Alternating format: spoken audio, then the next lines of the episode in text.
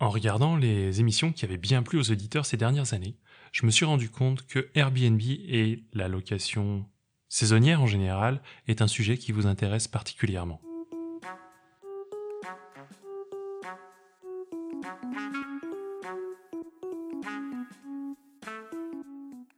Bonjour, c'est Marian et bienvenue dans ce nouvel épisode du podcast FAQ Immobilier. L'émission qui suit concerne l'ensemble des Français qui veulent acquérir ou maintenir une bonne culture générale de l'immobilier, de ses pratiques bien sûr, de ses dangers aussi et de ses opportunités. Mais aujourd'hui ce qu'on va voir, c'est un certain nombre de conseils et d'astuces rapides qu'on peut mettre en place quasiment immédiatement pour plus de locations, plus efficacement en location saisonnière en particulier sur Airbnb. Premier point, parce que c'est un basique, prendre des photos et des bonnes photos. Et pour ça, demander à un professionnel. Est-ce que vous connaissez l'effet Dunning-Kruger? En fait, c'est un effet qui stipule que quand on n'y connaît rien dans un sujet, on pense que c'est facile et on se lance parfois bêtement. Et eh ben en photo en particulier, ça a l'air tout bête. Mais faire appel à un vrai professionnel, ça change tout. D'ailleurs, Airbnb avance l'argent des photographes pour les payer. Pourquoi? Parce que ça fonctionne, ça rapporte en fait. Donc dans tous les cas, faites appel à un photographe spécialisé qui s'y connaît par exemple en home staging, pour rappel, on a déjà parlé de ce sujet précédemment. Et je vais vous donner des, exemples, en fait, des, chiffres qui illustrent pourquoi c'est important. Eh bien, figurez-vous que 16% de chances de plus d'obtenir une réservation avec des bonnes photos professionnelles, 39% de réservations en plus au total, ce qui signifie que les voyageurs auront tendance à séjourner plus longtemps, 28% de nuits réservées en plus, et un prix moyen par nuit qui peut aller jusqu'à 26% plus élevé. Vous voyez que la rentabilité, elle est directe en fait. Donc voilà, on a vu pour le premier sujet qui est un basique. Maintenant, le deuxième sujet qui va nous servir un peu par la suite, si ça fonctionne, parce que ça fonctionne pas toujours. Le deuxième conseil, c'est de trouver une niche. Trouver une niche, c'est trouver une clientèle, un type de clientèle qui vous correspond, qui correspond à l'appart en fait, plus qu'à vous, et qui a un besoin précis et qui est en assez grand nombre pour que ça puisse ben, se rentabiliser sur l'année. Alors une niche, qu'est-ce que c'est? Ben, Ça peut être du tourisme balnéaire, ça peut être des séjours professionnels, ça peut être du tourisme historique ou du tourisme de mémoire, ça peut être du tourisme œnologique, les spécialement spécialisé dans le vin, un tourisme gastronomique, j'en sais rien. Ça peut être aussi, pourquoi pas, des personnes handicapées. D'ailleurs, là-dessus, il peut y avoir des certifications, mais on va y revenir. Ça peut être les personnes âgées. Ça peut être le tourisme sportif, par exemple. Est-ce que c'est un endroit où les skieurs sont intéressés? Est-ce qu'il y a du cyclotourisme? Enfin là, c'est plus sur une période donnée, mais il y a les festivals et les fêtes, hors période de Covid. Ou alors, bien sûr, naturellement, un appartement ou un site ou un bien directement dédié, dédié aux fêtes, aux festivités. Donc pour trouver votre niche, contactez l'Office du tourisme, interrogez vos locataires, pourquoi ils sont venus, qu'est-ce qui les intéresse ici, observez bien sûr la concurrence et les autres biens sur les plateformes, quels sont les mots-clés qui pourraient être intéressants, et puis n'hésitez pas à trouver une certification. Si par exemple vous êtes dans le ski, n'hésitez pas à contacter toutes les stations de ski environnantes, essayez de voir s'ils ont des sites sur lesquels vous inscrire, par exemple, mais ça je vais y revenir. Essayez de voir si vous avez des prestations qui correspondent, ou des guides ou des informations tout autour de votre appartement qui peuvent correspondre à un type de personne spécifique. Bien sûr, le ski, ça sera saisonnier, il faudra changer l'annonce de temps à autre, notamment ben, tous les euh, X mois selon les saisons. Et ça peut vous paraître rébarbatif, mais en fait, eh ben, c'est très très utile pour votre référencement, mais on y revient plus tard. Ah, et aussi, je ne vous donne pas de conseils euh, complets euh, sur comment trouver une niche ici. Donc, euh, si ça ne vous correspond pas, si vous en trouvez une, testez-la. Mais si ça ne vous correspond pas pour des raisons personnelles, pour les raisons d'appartement ou parce qu'il n'y a pas l'audience qu'il faut, changez tout simplement. Mais rappelez-vous bien que l'idée, c'est pas que 10 personnes se disent Ah ouais, cet appart, il est bien. Non, non, non, non, non c'est qu'une personne, le moment venu, se dise Ah, cet appart, c'est celui-là que je veux, parce que c'est euh, uniquement cet appart qui sera sélectionné. Maintenant, une niche tout à fait possible, c'est d'avoir le tarif le plus bas, par exemple. Troisième point, c'est d'être présent sur toutes les plateformes. Vous connaissez Airbnb, vous songez peut-être à Booking.com, est-ce que vous avez pensé à Abritel? Et sinon, est-ce que vous connaissez bien les plateformes spécialisées liées à votre lieu spécialement, liées aux particularités de votre logement ou aux activités et aux niches dont j'ai parlé précédemment qui attirent des touristes autour de vous. Parce que selon les situations, vous perdez facilement un tiers, voire plus de vos gains potentiels. Peut-être que votre appartement ou votre bien est vide, qu'il a des vacances, alors qu'il ne devrait pas du tout en fait. Sans compter que sans diversification, vous êtes coincé si votre plateforme préférée connaît un souci, ou alors si elle vous déréférence, si elle vous refuse tout simplement. Alors pour trouver d'autres plateformes, eh bien faites une recherche dans Google, et dans Google Maps pour trouver votre appart ou pour trouver des appartements similaires ou des sites ou des gîtes similaires. Spécialement si dans Google Maps il n'y en a pas, là dans ce cas directement vous pouvez créer une page Google My Business autour de votre location de biens. Une page Google My Business, notez bien. Mais si vous ne trouvez pas assez de plateformes en tapant dans Google sur votre euh, localisation. Admettons que vous êtes par exemple sur euh, le 7e arrondissement de Lyon, bah, vous cherchez appartement en location 7e arrondissement de Lyon. Eh bien là, vous devriez trouver tout un tas de plateformes qui sont très intéressantes et sur lesquelles vous devez impérativement vous inscrire, mais vous devez, si vous ne trouviez rien, ce qui est impossible aujourd'hui, en tout cas impossible pour une grande ville, eh bien vous pourriez créer votre page Google My Business et ça serait une priorité, une des priorités. Mais n'hésitez pas aussi donc à contacter l'Office du tourisme pour lui demander s'il recommande des plateformes ou s'il en a une, demandez à vos locataires où est-ce qu'ils cherchent, bien sûr, et puis s'il y a des festivals, des activités sportives ou des événements proches, contactez les organisateurs et demandez sur quelle plateforme ils sont présents et s'ils proposent eux-mêmes des appartements. Conseil suivant, travaillez énormément l'annonce. Alors vous la travaillerez en fonction de la niche que vous aurez spécialement trouvée, spécifiée. Hein. Si la niche c'est simplement pas cher, eh bien vous pouvez mettre pas cher dedans, mais je suis pas sûr que ça marche puisqu'on peut comparer les prix directement. Mais dans ce cas-là, vous pouvez spécifier que vous avez le meilleur rapport qualité-prix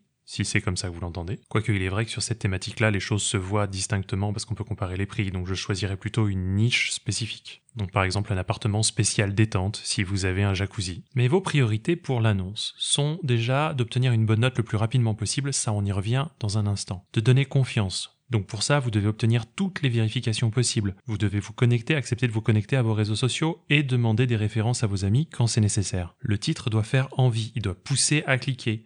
Alors il ne doit pas forcément faire envie à tout le monde. Si vous avez un ciblage spécifique, il ne fera pas envie aux gens qui ne vous correspondent pas. Puis en vrai, s'il n'y a pas beaucoup de concurrence, vous pouvez essayer de donner envie à tout le monde, avec des, avec des qualificatifs simples qui correspondent pas à une personne en particulier, comme bel appartement, lumineux, ça ça fait envie à tout le monde.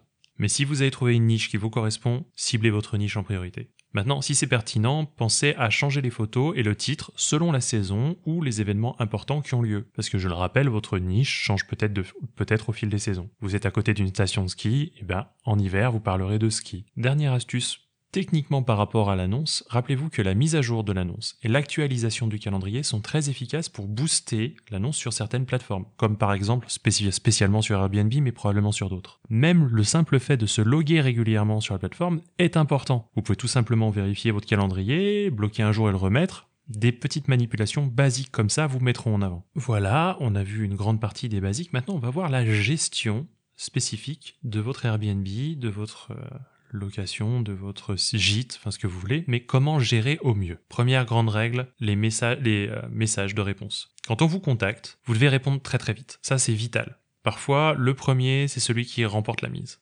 Donc être ultra réactif. Bien sûr, vous devez répondre correctement à la question, parce que sinon, ben, vous perdez l'avantage d'avoir répondu en premier. Mais vous devez aller plus loin, vous devez chercher les infos sur le profil de la personne s'il y en a un, et aller dans la direction de ce qu'elle cherche, c'est-à-dire donner un petit plus. Au besoin, si vous avez vraiment besoin de savoir, vous pouvez demander pour quel type de séjour la personne vient. Mais l'idée, c'est de faire rêver le futur locataire valoriser le bien avec les avantages immédiats, le commerce, les parcs, les événements locaux, les... un petit cadeau éventuel. S'il vient pour par exemple un séjour euh, autour des vins, vous pouvez laisser une bouteille de vin. Attention dans ce cas-là, ce que ce soit un bon vin, peut-être dans ce cas-là un guide sur les vins serait plus pertinent. Enfin voilà, vous devez répondre vite et efficacement, avec un petit plus créer une connexion. Maintenant, on va évoquer euh, la gestion multiplateforme. Enfin, spécifiquement, la gestion de l'agenda. Il n'y a rien de pire que de se planter et de devoir annuler. Je vais revenir, euh, il n'y a rien de pire que ça, en fait. Donc, en fait, vous devez savoir en permanence quel appartement si vous en avez plusieurs, quel bien si vous en avez plusieurs, est loué, et comment et par qui. Donc, ça demande énormément d'organisation, et pour ça, je vous recommande réellement un Google Calendar ou un calendrier du type qui permettra de rassembler toutes les informations. En tout cas, un calendrier unique spécialement dédié à votre bien. Ensuite, si vous voulez avoir plus de clients, moins de vacances, tout simplement,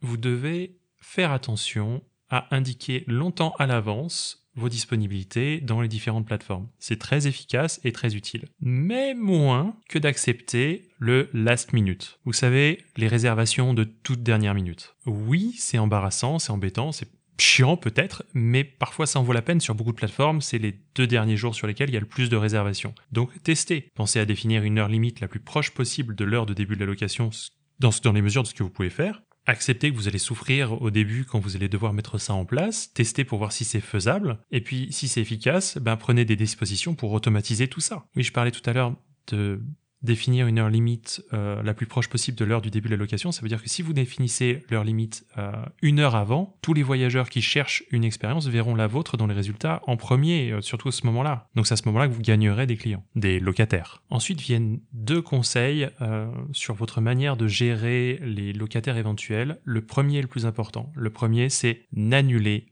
aucune réservation. Si vous annulez des réservations, vous allez vous finirez par être blacklisté ou vous serez moins présent dans le moteur de recherche de votre plateforme quand on cherchera un appartement qui vous correspond. Donc au pire, si vous devez euh, reallouer la personne ailleurs, euh, je sais rien, payez-lui un meilleur Airbnb, arrangez-vous avec un pote propriétaire également, faites quelque chose. N'annulez pas, trouvez une solution. Enfin, pour optimiser, améliorer vos résultats dans les moteurs de recherche, trouvez un moyen d'accepter toutes les demandes. C'est un facteur pour monter dans le moteur de recherche de la plateforme, surtout Airbnb et peut-être les autres. Donc acceptez tout ce que vous pouvez, euh, au besoin adaptez votre bien pour que pour pas avoir peur de, de la casse ou, ou ce genre de choses. Bon, j'en ai parlé plus tôt et c'est un des points les plus importants quand vous avez une annonce sur une plateforme, quelle que soit la plateforme, c'est de maximiser les bonnes notes. C'est d'avoir des bonnes notes avec les 5 étoiles, les fameuses 5 étoiles sur Airbnb par exemple. Déjà, pas de bonnes notes, pas de réservation. Du moment qu'il y a de la concurrence, vous passerez pas. Donc il faudra sans doute baisser les prix dans un premier temps et accepter limite d'y aller à perte. Un certain nombre de plateformes vous poussent à le faire, vous pouvez même aller plus loin pour engranger plus de bonnes notes, c'est profitable sur le long terme. Enfin, il faut instaurer un dialogue, un dialogue sympa mais efficace. Et pour l'efficacité, je recommande un livret d'accueil pour éviter les questions des locataires, euh, pour mettre en avant les bons plans locaux ou les spécificités de l'appartement ou les choses utiles. Vous pouvez par exemple mettre en place une FAQ sur la région. Quel est le meilleur restaurant avec des spécialités locales? Où se trouve une boutique spécialisée avec le meilleur rapport qualité-prix par exemple pour faire des cadeaux Ou comment ça se passe avec les transports en commun Attention, il faudra sans doute mettre ça à jour assez régulièrement, une fois par an, ce genre de choses. Enfin, troisième point pour maximiser les bonnes notes, et c'est peut-être le plus important, j'aurais peut-être dû le sortir en premier, c'est le dialogue. Instaurer un vrai dialogue. Vous connaissez la technique des serveurs qui viennent toujours en plein milieu de votre repas pour vous demander est-ce que tout va bien? Peut-être que vous ne l'avez même pas noté parce qu'en fait automatiquement vous répondez à peu près oui ou alors est-ce qu'on peut avoir de l'eau ou est-ce qu'on peut avoir du pain et puis voilà c'est réglé. Mais ça c'est une technique et c'est une technique apprise qui est super efficace. C'est une technique pour instaurer le dialogue au milieu du séjour. Alors bien sûr, au début du séjour, euh, vous pouvez envoyer un petit SMS, vous devriez envoyer un petit SMS, avez-vous trouvé tout ce qui est nécessaire, est-ce que tout se passe bien C'est important, le premier jour par exemple. Et puis, il faudrait idéalement en milieu de séjour envoyer un autre message. Est-ce que tout se passe bien? Idéalement, là, vous pourriez personnaliser avec un une petite euh, touche euh, liée à vos interactions par rapport à leurs besoins, à leurs attentes, à ce qu'ils vous ont dit, de leur vie de famille, j'en sais rien. Mais ça, c'est très efficace. Et puis, bien sûr, en fin de séjour, si vous pouvez avoir un contact personnel, c'est encore mieux pour savoir comment c'est passé. Mais dès le milieu du séjour, vous aurez des informations. Est-ce que tout se passe bien? Si tout se passe bien, la personne, elle vous le dira. Donc, si la personne est contente, vous pouvez continuer sur le dialogue. Si vous lui avez fait un prix ou si vous avez fait un truc spécial pour elle, vous pourrez lui dire, bon, ben, en échange, si je peux avoir, enfin, vous pourrez suggérer de mettre une bonne note ou mettre pour mettre en, avance, en avant cet appartement, ce bien immobilier que vous avez euh, sur la plateforme, ou sur une autre d'ailleurs. Hein. Rien n'empêche, si vous avez euh, une, page euh, référencée sur Google spécifiquement pour cet appartement ou ce gîte en location,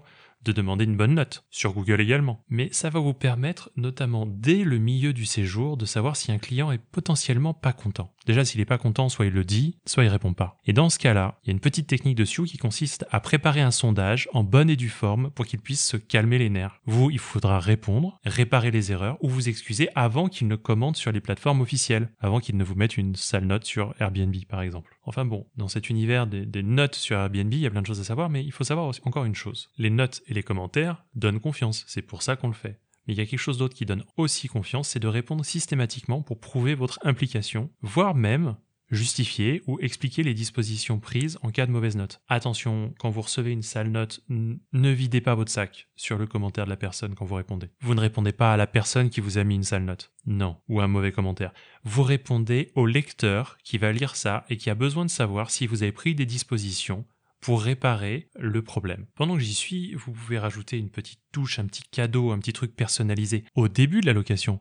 Mais pourquoi pas aussi à la fin? Là, on est plus proche de la bonne note finale, donc c'est peut-être le bon moment à la fin pour donner un petit cadeau souvenir. Bon, et puis n'oublions pas que le petit cadeau souvenir, il est encore plus simple si vous avez choisi une niche ou si vous avez pu identifier que la personne qui loue a un besoin spécifique ou bien pour une, euh, un type de location spécifique. Maintenant, admettons que ces conseils ne vous aient pas suffi, vous voulez aller plus loin. Eh bien, déjà, euh, je le répète, mais un référencement local sur Google, donc spécifiquement dans Google Maps, vous n'avez pas besoin d'un site pour ça. Vous pouvez créer votre propre page dans Google My Business. Et selon les situations, si les grosses plateformes ne trustent pas tout le tout l'emplacement, toute la géographie où vous êtes, ça peut faire des merveilles. Maintenant, je vous vois venir, vous allez me parler d'un site dédié. Alors si vous avez un gîte ou plusieurs gîtes, oui, pourquoi pas, c'est une dernière étape. Mais ce n'est pas toujours une étape nécessaire. Bien sûr, s'il n'y a pas de société de booking, d'Airbnb dans votre région très présente, oui, ça peut être vraiment efficace, mais le but ultime d'un site internet, c'est d'être suffisamment bien référencé pour passer devant tout le reste. Et ça, c'est parfois vraiment impossible. Vous pouvez l'avoir comme objectif à moyen terme ou à long terme, mais il ne faut pas se leurrer. C'est vraiment difficile. Ça demande du temps, du financement,